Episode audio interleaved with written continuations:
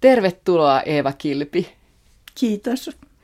Teoksesi Kuolin siivous alkaa tällaisella runolla. Lukisitko sen? Saattaa olla, että minun pätevät vain vihoviimeiset karjalaiset sananparret. Mikäs pahan tappaisi? On siis varauduttava pitkään ikään. Saattaa olla, että elän satavuotiaaksi ja ties vaikka ylikin. Koettakaa kestää, jos niin käy. Myös minä koetan. On opeteltava itsekkyyttä. On pidettävä itsestään huolta. On oltava oma palveluskuntansa, oma uskottunsa. Elämä on velvollisuus. Elämä on intohimoa. Elämä on syyllisyyttä. On niin omituisen urhea olo. Kuolenkohan minä nyt?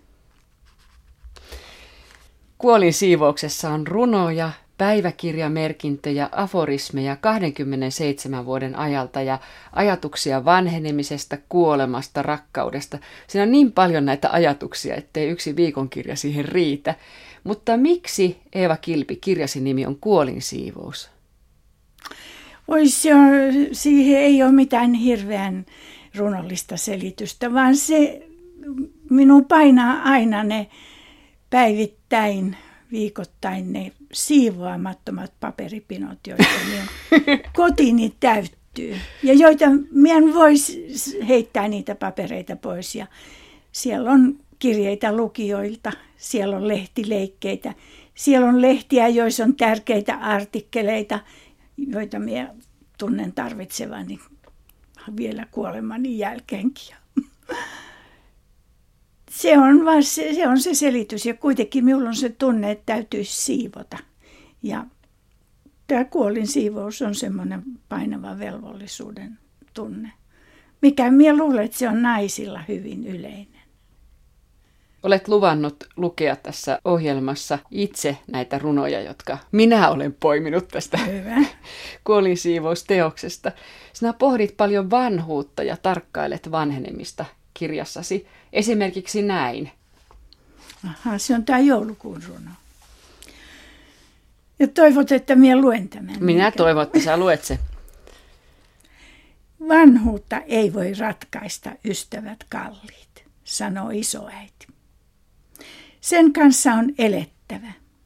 Sitä on siedettävä. Sille on puhuttava ystävällisesti. Sen kanssa on neuvoteltava. Sen kanssa on pohdittava asioita, tätä ilmiötä, mysteeriä jopa. Te, jotka elätte nuoruutenne lumoissa puoli vuosisataa ja ylikin, mihin teillä on hätä? Ja sinut, armaani, minä haluaisin tavata vasta kuolemani jälkeen, irtautuneina huolista, kun hautajaiset olisivat ohi nurkat siivottu papereista ja sanomalehdistä. Kun perintöhuonekalut olisi sijoitettu, vanhat kirjat jaettu, metsästä päästy yksimielisyyteen ja mieleni olisi vapautunut intohimoon. Olisi aikaa iankaikkisesti, ei kiirettä mihinkään. Olisin paratiisikelpoinen. Kertoisitko tästä runosta? Jaa. Tämä on yksi esimerkki semmoisesta itsepuhuttelusta ja itselohduttelusta, jota yksin eläessä ja vanhetessa rupeaa harrastamaan. Tulee ikään kuin neuvoja mieleen ja sitten tulee se tarve, että ne pitää kirjoittaa ylös. Ja tämä on yksi semmoinen neuvo itselle – mutta sitten, sit kun tässä puhutellaan sinut Armaa, niin minä haluaisin tavata vasta kuolemani jälkeen. Tämä on esimerkki siitä, että kun minä kokosin muistiinpanoistani tätä kirjaa, niin sinne kehkeytyi ikään kuin semmoinen fiktiivinen nainen, joka kirjoittaa kuvitellulle rakastetulle puhuttelee kuviteltua rakastettuaan. Ja siellä on useita muistiinpanoja, jotka kulkee semmoisena melkein huomaamattomana juonena täällä kirjassa. Et siihen se itse loi semmoisen fiktiivisen kuvion tänne. Niin, vaikka sä olet poiminut tässä vaikka vuosia on, eri vuosilta juu, ja niputtanut niitä yhteen. Joo, ja minä olin siitä oikein ila, ilahtunut, että se oli ihan kuin joku semmoinen ilmestys tai joku semmoinen kirjan oma juoni, joka sinne kehkeytyi huomaamatta. Kirjoitat muutenkin rakkaudesta ja intohimosta tässä kirjassa. Sitä mm. olet koonnut ajatuksia vuosien varrelta rakkaudesta ja intohimosta. Pitää paikkansa. Semmoiset ajatukset, tunteet ja hetket on ikään kuin vaatineet tallettamista. Ja se, siinä syntyy semmoinen e, ehkä hyvinkin valheellinen tallettamisen kokemus, jos kirjoittaa jonkin tämmöisen intohimoisen tunteen muistiin paperille. Minullahan on semmoisia keltaisia lappuja, nimenomaan keltaisia lappuja joka paikka täynnä, missä on tämmöisiä päähän pälkähdyksiä tai voimakkaita tunteen ailahduksia tai jopa unen rajoilla syntyneitä semmoisia ikuisia totuuksia, niin kuin ne silloin tuntuu. Ja silloin minun täytyy kirjoittaa ne muistiin. Minä en vapaudu niistä muuten. Ne vain unohtuvat ja sitten minun rupeaa vaivaamaan se, että mitä ne ajatukset oli ja miksi minä unohdin ne ja miksi minä pannut muistiin niitä. Ja niin minä olen ruvennut panemaan niitä muistiin jopa yölläkin. Niin mä kiinnitin huomiota, että joissain on jopa kellon aika. Ja sitten niin. saattaa olla, mä laskin sen näin jotenkin, että ahaa, tuossa on mennyt seitsemän minuuttia. Ja sitten tulee siihen lisäys. Niin, että se on jokin ajastus jatkunut. Se on yksi pakko miele kanssa, että panee muistiin näitä kellonaikoja. Ja ehkä se on jonkinlainen ihmisen vaistomainen kamppailu katoavuutta vastaan – että se kellon aikakin tuntuu tärkeältä. Sillä hetkellä olen ajatellut näin. Siis ainakin olen ollut olemassa. Tämä on jotain semmoista mystiikkaa, mitä ei pysty selittämään itselleenkään. Nyt mä korjaan, se ei ollut seitsemän, vaan kahdeksan minuuttia. Oi, se onkin täsmällistä, pitää korjata, olla täsmällinen. Ja tämä on yhtenä niin. yönä merkitty. Elämällä on vain se tarkoitus, jonka sille annamme. Ja sitten kahdeksan minuuttia myöhemmin olet kirjoittanut, että elämällä on myös se tarkoitus, jonka sille annamme. Siis se myös-sana oli tärkeä. Mm. Ties mitä kaikkea muita tarkoituksia siinä jää mainitsematta, syvällisyyksiä. Eli sä menit välillä mm. sänkyyn takaisin ja sitten yhtäkkiä, että tämä vielä. Niin, tai sitten ne on molemmat kirjoitettu sängyssä. Minä nimittäin kirjoitan sängyssä muistiinpanoja, niin kynällä paperilla. Jos kerrot vielä siitä fiktiivisestä naisesta, ja luetko tämän runon, joka siihen liittyy. Ja tämä runo on vuodelta 2003. Mm-hmm. Kello 23.53, sitä löytyy kelloaikakin. Sinä haluat, että minä luen tämän. No minä toivoisin sitä. Kyllä, olen ajatellut sinua nainen kirjoittaa. Minä haluan sinun ihosi ihoani vasten. Minä haluan sinun allesi. Minä haluan litistyä sinun painostasi ja hikesi tippumaan kasvoilleni. Otti lujille lukea tämä nyt ääneen. Miksi? No kun nämä ei ole ääneen ajateltuja eikä ääneen tarkoitettuja luettaviksi. Että nämä on todella ajatuksia ja niissä on semmoinen salaperäinen tyydytyksen tunne mukana, että kun tämmöisen on kirjoittanut paperille, niin siinä se on tapahtuma. Se ei vaan ole pelkkä ajatus, joka sy- syntyy ja syttyy ja syntyy ja haipuu, vaan se jää siihen paperille. Ja kirjoittamisessa on jokin merkillinen taika, kyllä. Se tuntuu konkreettiselta. Ehkä se suorastaan korvaa elämystä ja elämistä.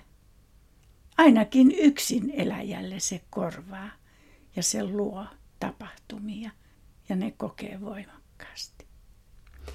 Mä lainaan sun ajatustasi vielä, joka liittyy mun mielestä tähän fiktiiviseen naiseen. Ihmisten pitäisi olla hiljaa yhdessä, niin he ehtisivät kiintyä toisiinsa. Ai minä onko minä tälleen kirjoittanut? Olet ja nyt saat vastata sanoistasi. Voi puhehan nyt rikkoa monta kertaa kaiken. Puheella voidaan rikkoa ihmissuhteet tyystin. Kun sen sijaan yhdessä, jos pystyy olemaan yhdessä hiljaa ja kokee sen merkitykselliseksi, niin se on kyllä enemmän kuin mitkään sanat. Se on niitä selittämättömyyksiä, mitä ihmiselämä sisältää ja mit, mitä voi kokea. Mutta kun tämä maailma ja tämä elämä nykyisin on täynnä selityksiä, täynnä pauhinaa, puhetta, radiota, televisiota, mainoksia, kaikkea. Sitä vastaan on vain yhdessä hiljaa oleminen tai yksin hiljaa oleminen. Ja jos yksin on hiljaa esimerkiksi luonnon keskellä, se kyllä täyttää elämän. Se, on, se antaa voimakkaan elämän tunteen ja elämän ja olemassaolon tunteen. On hirveän paljon semmoista, mitä, minkä voi omaksua ja päästää sisimpäänsä, jos vaan on hiljaa ja kuuntelee. Ehkä katselee, ehkä lukee, ehkä tekee jonkun muistiinpanon, mutta monta kertaa puhe tuntuu ihan tarpeettomalta. Mutta tästä vanhuudesta niin kirjoitat muun muassa näin, että vanhuus on rangaistus kaikesta siitä vääryydestä, mitä ihminen on tehnyt elämässään. Tämä on aika tyly ajatus. Joo. Tuolta minusta on tuntunut sillä hetkellä. Siis eihän vanhuus ole mitään ei se ole sitä, mitä semmoiset paksut ohjekirjat kirjoittavat. Niitä on kultaisen iän kirjoja ja on kaikenlaisia, missä vakuutetaan, että vanhuus on vain pelkkää auvoisuutta ja täyteläisyyttä ja elämän viisautta ja ei se sitä ole. Kyllä vanhuus on rankka kokemus. Ja sitten otan tällaisen lainauksen. Ei ihminen itse tunne olevansa vanha, vai muut näkevät vanhuuden. Niin, se on ollut semmoinen hetki, jolloin minä olen todella tuntenut niin, että muut pitää minua vanhempana kuin minä itse tunnen olevani. Esimerkiksi nuoriso, nuorisoni kokee minut kyllä varmasti monta kertaa vanhemmaksi kuin minä itse. Toisaalta se voi olla myös päinvastoin, että että ne ei huomaa, että minä olen vanha ja väsynyt jollain hetkellä. Ja odottavat minulta samanlaista reippautta kuin mihin itse pystyvät. Tuota, nämä on, minä sanoisin, että nämä ajatukset on semmoista aaltoilua, ihmismielen aaltoilua. Ja tämä sana aaltoilu on semmoinen, mitä minä olen nyt toistanut tänä syksynä tilaisuuksissa, missä olen joutunut puhumaan, koska – ikään kuin ihmiset etsisivät jotain semmoista vakiotilaa, joka on hyvä. Semmoista ei ole. Se on osoittautunut ihan toivottomaksi ja luonnottomaksi. Elämä aaltoilee koko ajan ja on hyviä hetkiä, on voiman hetkiä, on hetkiä, jolloin pitää läheisistään kovasti.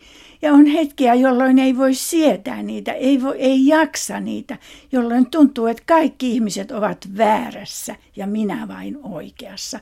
Ja sitten se menee ohi ja sitä voikin iloita toisen kanssa ja olla yhtä mieltä. Ja esimerkiksi suvun, omien lastensa, jälkeläistensä, sisartensa kanssa – Er, voi olla erittäin hyviä hetkiä ja voi olla semmoisia hetkiä, jolloin tuntee irtautumista ja semmoisesta ei pitäisi loukkaantua, eikä siitä pitäisi tuntea syyllisyyttä, vaan elämä aaltoilee sillä tavalla.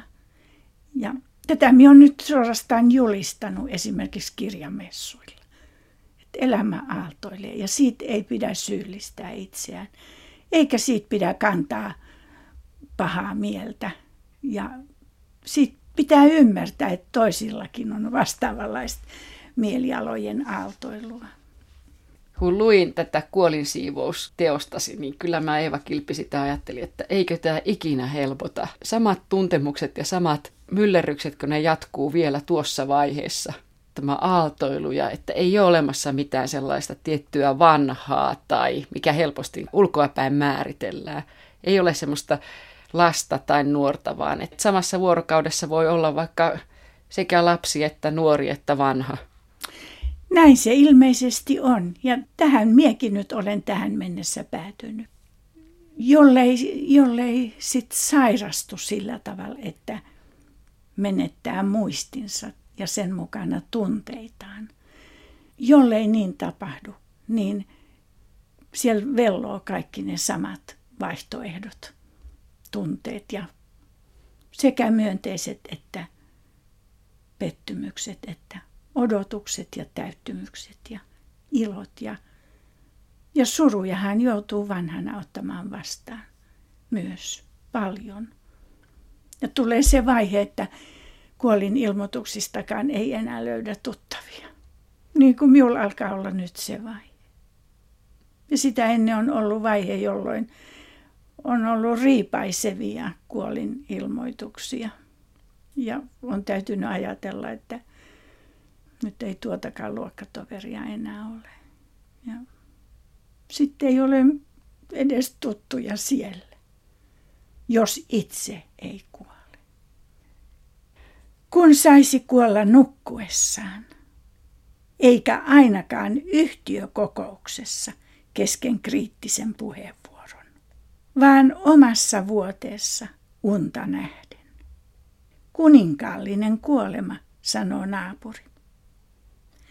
Toivomme sitä yhdessä, hartaasti, toistuvasti, ikkunan raosta jutellessamme.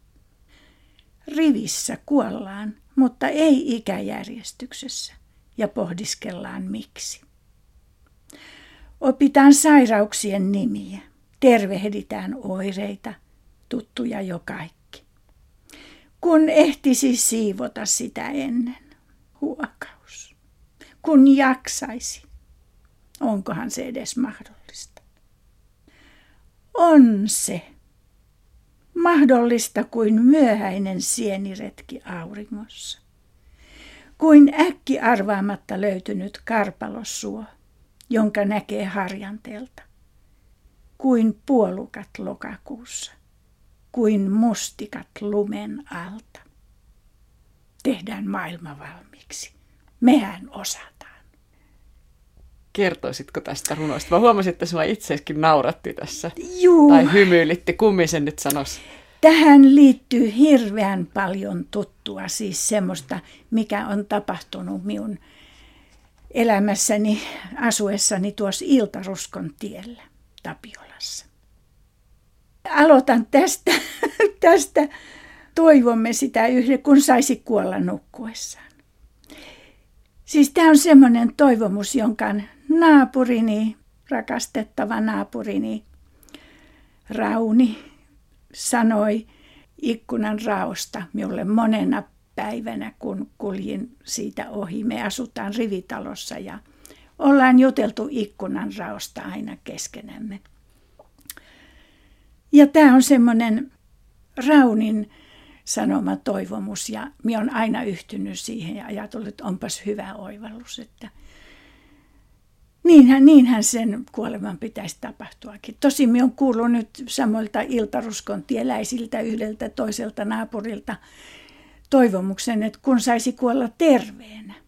Ja se on minusta oikein hyvä ajatus kanssa. Että se melkeinpä täydentää tätä minun ajatuksissani, tätä runon toivomusta. No sitten tässä on tämä, että eikä ainakaan yhtiökokouksessa kesken kriittisen puheenvuoron. Ja se on siinä, että vaikka yhtiökokouksessa on hirveän sivistyneitä, korkeasti koulutettuja ihmisiä ja hyvin käyttäytyviä, niin ne onnistuu saamaan kyllä aikaan semmoisen jännitteisyyden siellä taloyhtiön asioista jutellessa, että se ei ole kyllä herkkua olla siellä. Että, että se on aina ollut koettelemus se yhtiökokous ja tuskin siellä on uskaltanut mitään sanoa. Ja jos on sanonut, niin on sanonut liian aggressiivisesti, koska on ollut niin kuin puolustuskannalla. Ja tämmöiset kaikki harmittaa peräspäin. Mutta sitten on ollut myös tapaus, jolloin Mie kun olen asunut siinä Iltaruskon tiellä hirveän kauan jo vuodesta 1961, niin minä olen vanhin asukas, joka on vielä siinä taloyhtiössä asuvana hengissä. Kuulostaa karmealta. Pitkä aika. Niin.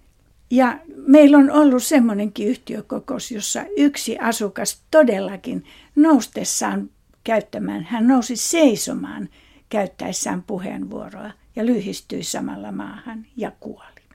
Tämä on tapahtunut siinä aikana, kun minä olen asunut siinä Iltaruskon tiellä. Että tämä viittaa todella tapahtuneeseen asiaan, että eikä ainakaan yhtiökokouksessa kesken kriittisen puheenvuoron. Hän kuoli siihen ehtimättä käyttää puheenvuoroa. No tämä kuninkaallinen kuolema, sanoo naapuri, tarkoittaa sitä nukkuessa kuolemista. Et sitä naapurini piti kuninkaallisena kuolemana. Mutta sitten sit runoni sanoo, että on se, siis on se mahdollista. Mahdollista kuin myöhäinen sieniretki auringossa. Kuin äkkiarvaamatta löytynyt karpalossuo, jonka näkee harjanteelta. Kuin puolukat lokakuussa, kuin mustikat lumen alta. Ja nämä ovat sarja semmoisia metsässä, metsäretkillä koettuja löytöjä. Tämmöinen myöhäinen sieniretki, jolloin vielä löytää suppilovahveroita. Ja karpalosuo, joka näkyi rinteen alta tuolla ei kovin kaukana Helsingistä. Ja mistä löytyi karpaloita vielä hyvin myöhään, semmoisia kylmiä jokohmeisia. Ja lokakuussahan voi löytää vielä puolukoita. Ja sitten tämä kuin mustikat lumen alta sisältää kokonaisen tarinan, joka liittyy Kurt Vonnegutin Suomen vierailuun. Hän vieraili kustantajansa Jarl Hellemanin kutsumana Suomessa ja meitä oli pieni joukko, jotka menimme kolille. Ja minä jouduin semmoiseen tilanteeseen, joka on naiselle aika vaikea, että jäänkö Vonnegutin kanssa hotelliin vai lähdenkö toisten kanssa katsomaan kuvanveistäjä Kauko Kortelaisen veistoksia. Ja minä mietin hetken. Ja en tiedä valitsinko oikein vai väärin, mutta valitsin, että lähden katsomaan niitä kuvanveistäjän, sitä kuvanveistäjän ateljeita ja niitä veistoksia. Ja Vonnegut jäi yksin sinne hotellille ja hän lähti kävelemään metsään, jossa oli jo jonkin verran, verran lunta. Ja hän oli käynyt istumaan mättäälle ja poiminut lumen alta mustikoita ja syönyt niitä. Ja sitten minä tapasin hänet muutaman vuoden päästä Islannissa. Ja hän kertoi minulle bussissa, että joku haastattelija oli kysynyt häneltä, että what is better than sex? Mikä on parempaa kuin seksi? Ja hän vastasi, picking blueberries in snow. Poimia mustikoita lumen alta. Se on hienosti sanottu. Joo, en ole kertonut tätä koskaan aikaisemmin. Mutta minusta tämä on niin kaunis tarina, että kannattaa kertoa nyt. Ennen kuin kuolee. Niin, sä kirjoitat kaipuusta ja ikävästä kaipuuna kotiin, perheeseen, nuoruuteen, läheisyyteen ja sodasta ja evakkoudesta. Milloin niistä pääsee irti? No sitten kun kuolee. Tai ei, ne tietysti pakataan sinne tai ripotellaan sinne maahan tuhkana nekin. Ei niistä pääse. Ne on olleet niin voimakkaita kokemuksia, että ne on, ne on iskostuneet ihmisen olemukseen. Ja minä, minä olen ilmaissut tämän aikaisemmin kirjoissani siinä muodossa, että meistä kaikista tuli sotainvalideja. Meistä kaikista, jotka koimme sodan ja etenkin kodin menetyksen sen lisäksi. Ja se ei, me, vaikka me ei, meillä olisi jäsenet tallella ja, ja oltaisiin selvitty elämässä ja saatu lapsia ja perustettu koti ja kaikki, niin silti sitä evakkoutta ja sitä sodan aiheuttamaa vammautuneisuutta kantaa mielessään koko ikänsä. Siis se, se, se on muuttanut jotakin sisimmässä, näin minä tunnen. Minä luulen, että kaikkien sisimmässä on tapahtunut sodan johdosta. Me ei olla ihan sitä, mitä me oltaisiin rauhan aikana eläessämme. Mutta me ollaan selvitty, me ollaan eletty niin hyvinemme. Ja semmoistahan se elämä on, että sellaistakin aaltoilua se on, että eletään niiden vaurioiden kanssa, mitä on tullut esimerkiksi lapsuuskokemuksista ja sodasta ja evakkoudesta, kodin menetyksestä. Eläimistä ja luonnosta olet yleensäkin kirjoittanut paljon ja jotenkin mä tässä yhdistin tässä kuolinsiivouksessa myös syyllisyyteen ja syyllisyyden kokemiseen suhteessa mm-hmm. eläimiin ja luontoon. Mm-hmm.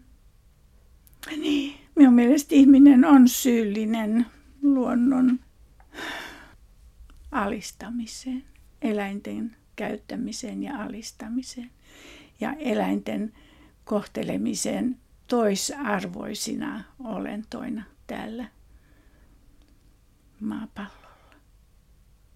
Kun saattaa olla, että eläimet on joku semmoinen luonnon kokeilu, jota kohti jotakin ihmeellistä, jotakin mitä me ei jota me ei aavisteta, jota ihmisaivot ei pysty kuvittelemaan, jospa eläimet on kokeilu sitä kohti. Eivätkä mitään semmoisia meille alisteisia olentoja. Ja tämä on alkanut myös tuntua mietittävältä asialta nyt, nyt nimenomaan vanhetessa. Et mie, mie ajattelen, että mitä ne eläimet oikein ovat. Että ei ne ole mitään semmoisia meidän tarkoitusta varten syntyneitä, synnytettyjä tai luotuja alisteisia olentoja, vaan ne ovat osa jotakin valtavaa pyrkimystä jonnekin, jotakin onnistuneempaa kohti kuin mitä me ollaan. Ja mitä tämä, minulla on joitakin muistiinpanoja tästäkin, mutta ne on jossain siellä uumenissa. Siis, että jo, jokin ihmeellinen ehkä yrittää toteutua tämän kokonaisuuden kautta, johon eläimetkin kuuluvat aivan oleellisena osana, arvokkaana osana. Tässä on yksi semmoinen runo, joka minun mielestäni liittyy myös tähän, mistä nyt juuri puhuit. Vai olenko mennyt ihan harhaan? Katsotaan.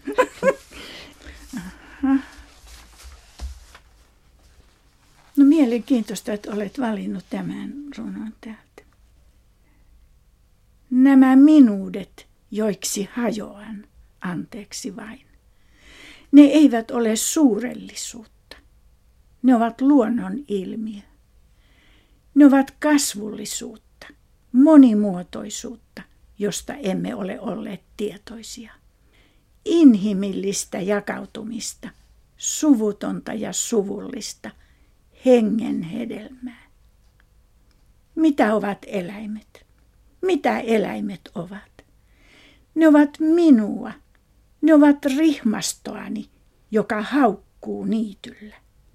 Vilistää talon ohi pimeässä.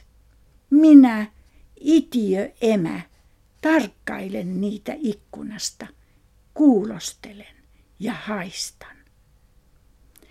Koko ajan pelkään niiden puolesta – kuin jäsenteni menettämistä ja enemmänkin. Minähän olen vain osa kaikkea. Minä kaijun. No miksi sinusta Eeva Kilpi oli omituista tai erikoista, että minä olin tämän valinnut? Että sinä, sinä olet tajunnut jotakin tästä, tästä samasta tunteesta. Sinä olet ehkä kokenut tämän saman tunteen. Me ollaan keskusteltukin tästä joskus. Niin. hyvä on, että, että tämä kosketti sinua. Se ilahduttaa minua. Niin, sä myöskin näin kirjoitat, että turhaan siivoatte, teidän likanne on aina teidän ympärillänne. Mm, niin. Ja sitten eikö siellä ole semmoinenkin, missä miekkoin, että pölypunkit ovat meidän esi-isiämme. Kun ne on elollisia ja tomustahan kaikki on koostunut, niin sanovat tutkijat ja ajattelijat. Niin sitten päädytään semmoiseen. No mä liitin tämän myös tämän turhaan että Teidän likanne on aina teidän ympärillänne, niin jotenkin tähän syyllisyyteen myös. Mm, aha. Niin, että sehän syy, hyvänen aika, sehän synnyttää syyllisyyttä se siivoamattomuus. Ja en tiedä yhtään, että onko se niin, onko se oikein. Puhu, siis sä puhut konkreettisesti ja minä jostain muusta, niinkö? En tiedä, en tiedä. Nämä, no, kato, nämä ajatuksethan risteilevät sillä tavalla. Sitä menee ihan, sitä sekaantuu omiin ajatuksiinsa. Niin kuin tämä edellinen runo osoittaa, minä kaijun. Tuntuu lopulta siltä, että kaikki vaan heijastuu minusta. Niin, no kun sä kirjoitat myös näin, että en tunnusta itseni yläpuolelle muuta auktoriteettia kuin lapsen ja Jumalan, jos Jumala on olemassa, ja eläimen viisauden. Mm. Mm. Mikä sinut tässä askarruttaa? Ei se askarruta, kun mä otin sen poimin Aha. tuolta vaan, että minusta se on hieno. Ja liitän sen myös tähän eläinten puolesta puhumiseen, jota sinä teet, ja, ja myös jollain tavalla tähän ihminen on syyllinen kaikkeen. Myös niin. siihen. Mä yhdistän nämä aika paljon sun tuotannossa yhteen. Kyllä, ja myös kaikkea yhdistää tämä syyllisyys. Ihminen on syyllinen. Siis ihminen pystyy pilaamaan kaiken.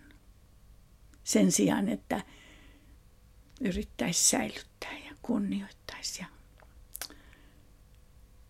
ihminen pystyy kaiken pilaamaan. Ja vaikka ihminen tiedostaa tämän, niin silti näperretään kaikkea tuhoisaa. Koko ajan me ollaan yhtäkkiä elektroniikan armoilla kaikki. Ja sähkön. Sähkön ja kaiken, kyllä. Ja minä nyt vanhan aikaisuudella niin yritän tätä omat kohdaltani estää. Mutta että kyllä se on niin, nippanappa, ehdinkö täysin selvitä ilman elektroniikkaa. Minä en käytä tietokonetta enkä... No kännykkä minulla on, mutta se on kiinni enimmäkseen. Ja, mutta et minä pelkään, minä pelkään semmoista valtaa, johon ihminen on aivan selvästi, jonka alaiseksi ihminen on aivan selvästi asettumassa. Ja se valta voi tuhota kaiken. Mutta enhän minä nyt silloin sitä ole varmaankaan enää kokemassa. Mutta säälittää nuo jälkipolvet, joita on saattanut maailmaan. Ja minullekin on syntymässä toinen lapsen lapsen lapsi näinä päivinä. Että kyllä sitä ajattelee jälkipolviakin ja haluaisi puhdistaa maailmaa niin kuin vähän. Haluaisi lakasta pois tätä elektroniikkaa ja tätä laitteistoa, minkä keskellä nyt istutaan tässä. Mutta toisaalta sinä kirjoitat näin, että älä sure, tulee uusia huolia. Niin, niin ja huomenna on kaikki hullummin. Niin. Semmoisia nämä on semmoisia, semmoista itselohduttelua. Ja se, että jos vähän naurattaa välillä, niin sehän on, sehän on jo semmoinen psyykkinen valopilkku, joka, jolla on kyllä merkitystä. Kyllä huumorilla on merkitystä. Ja sitten minä luulen, että karjalaiset on selvinneet kyllä huumorinsa avulla kaiken aikaa näistä omista kokemuksistaan ja historiastaan ja mielensä vaurioistakin – että huumorin taju on toiminut. Että sitä se on se, että kaikki menee eikä piisantkaan, jota on hoettu kyllä ihan kyllästymiseen saakka. Mutta on, huumorin tajukin on luonnon tuote. Kyllä se niin on. Niin kuin runouskin. Mä toivoisin, että sä lukisit Eeva Kilpi loppuun unelmista, mutta haluatko sanoa jotakin tästä 2002 kirjoitetusta ajatuksesta? Niin, tässä esiintyy tämä unelmien, tämä unelmakäsite.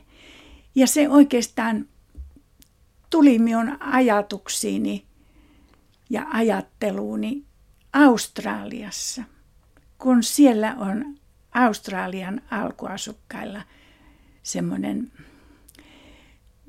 unelmia, unelma, uskonto. Että he uskovat, että kaikki on syntynyt unelmasta, dreaming, he nimittävät sitä. Ja vaikka minä hyvin vähän ja pinnallisesti siihen tutustuin, niin se jäi minun mieleeni. Et siis me, se on asia, joka on palannut monta kertaa minun, ajatuksiini ja ikään kuin se selittäisi paljon, että unelmistahan kaikki on syntynyt unelmasta. Ja kun minusta tuntuu, että se on Aleksis Kivelläkin se unelma-ajatus. Laulain taivaan alla, saattaa meidät iltasella unien kultalaan. Linnut laulain taivaan alla, saattaa meidät iltasella unien kultalaan. Ja minun mielestäni, vaikka nämä on niin kaukaa haetut, niin tässä Australian alkuasukkaiden dreaming-ajatuksessa, siis uneksinta ajatuksessa, on sama kuin tässä Aleksis Kiven unien kultalassa. Linnut laulain taivaan alla saattaa meidät iltasella tai saattaa hänet iltasella unien kultalaan. Minä näin, että siinä on jo joku semmoinen universaalinen ajatus, semmoinen kaikki syntyy unelmista ja kaikki palaa unelmaan. Unelmienko tähden tämä kaikki, että ne eläisivät? Me olemme toistemme unelmia. Meidän pitäisi muistaa se. Meillä on velvollisuuksia unelmiamme kohtaan.